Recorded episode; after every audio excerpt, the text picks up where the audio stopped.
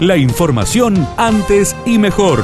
Titulares en AM930 FM93.3.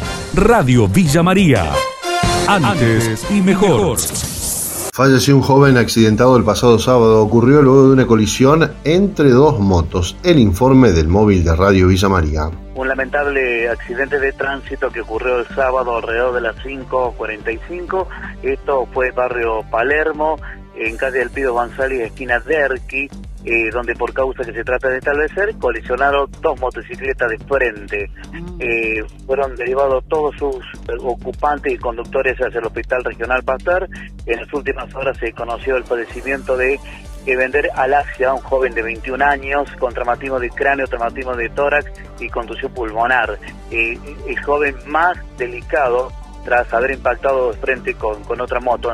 Lo cierto es que eh, aquí participaron tres ambulancias y diez bomberos voluntarios en esta tremenda colisión que por causa que se trata de establecer eh, se, produjo alrededor de las 5.45. Hace algunos minutos se ha conocido desde el Hospital Regional Pasteur el padecimiento de este joven. Causa Generación SOE. Maximiliano Batista fue detenido por Interpol en el aeropuerto de Ceiza.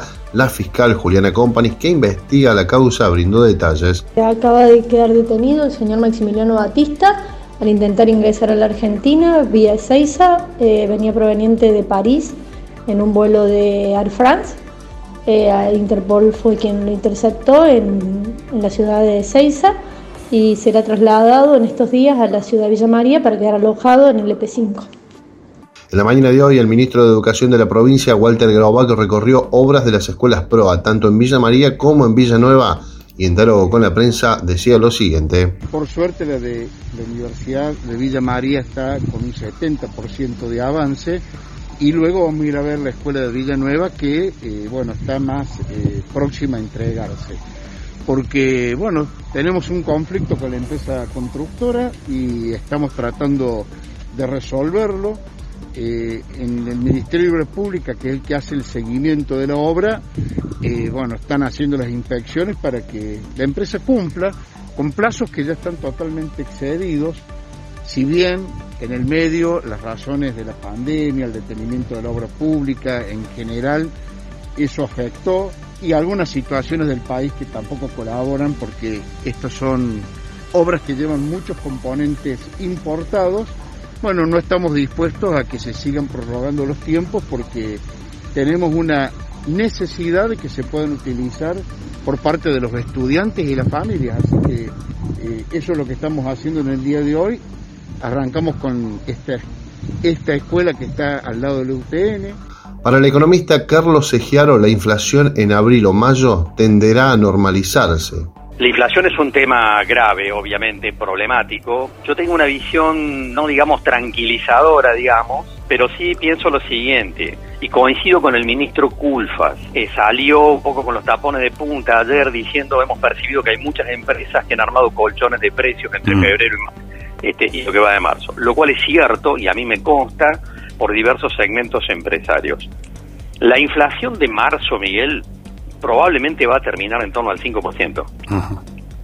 Con lo cual, la inflación del primer trimestre, enero, febrero, marzo, podría estar cerca del 15%. Si alguien se pone a proyectar eso al año, va a decir, entonces esto se va para cualquier lado. Mi impresión es que no, porque muchas de las empresas que hicieron esos colchones ya los han hecho, y de tal manera que es probable, y yo adhiero a esta visión, y mm. tienen otros consultores, de que la inflación va a tender a normalizarse a partir de abril-mayo. Es decir, una empresa, no voy a hacer nombres de productos, digamos, pero un producto que estuve viendo el otro día a nivel mayorista estaba en 6 mil pesos y se vendía a nivel minorista en 20 mil.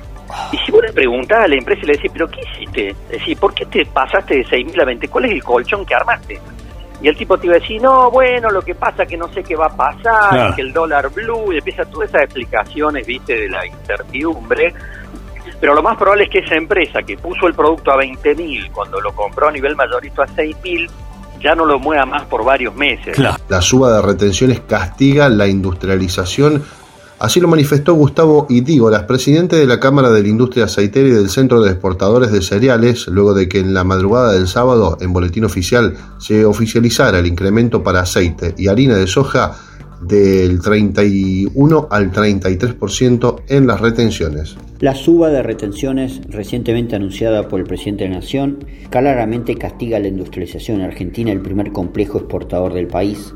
Esto va a afectar severamente a toda la cadena de la soja, al empleo industrial, agropecuario, a las exportaciones y al ingreso de divisas. Le hemos presentado durante estos días varias opciones teniendo en cuenta el ingreso incremental excepcional por retenciones que tiene el Estado, que en, un mes ha superado más de 1.300 millones de dólares, o otras alternativas de ingreso fiscal hacia adelante que pudieran atender la urgencia que hoy estamos atravesando debido a los precios internacionales. Todo eso ha sido rechazado por el gobierno y sin embargo el gobierno decidió castigar impositivamente a la industrialización en eh, nuestro país. La verdad que considero que eh, trabajar en materia de inflación debe ser una tarea cotidiana y permanente tanto del gobierno, de las empresas, de los sindicatos, que tenemos que eh, buscar de forma conjunta alcanzar soluciones consistentes, pero sin perjudicar a las empresas y a los trabajadores como ha sido esta decisión. La información de Villa María y la región. AM930, FM93.3. Radio Villa María. Antes y mejor.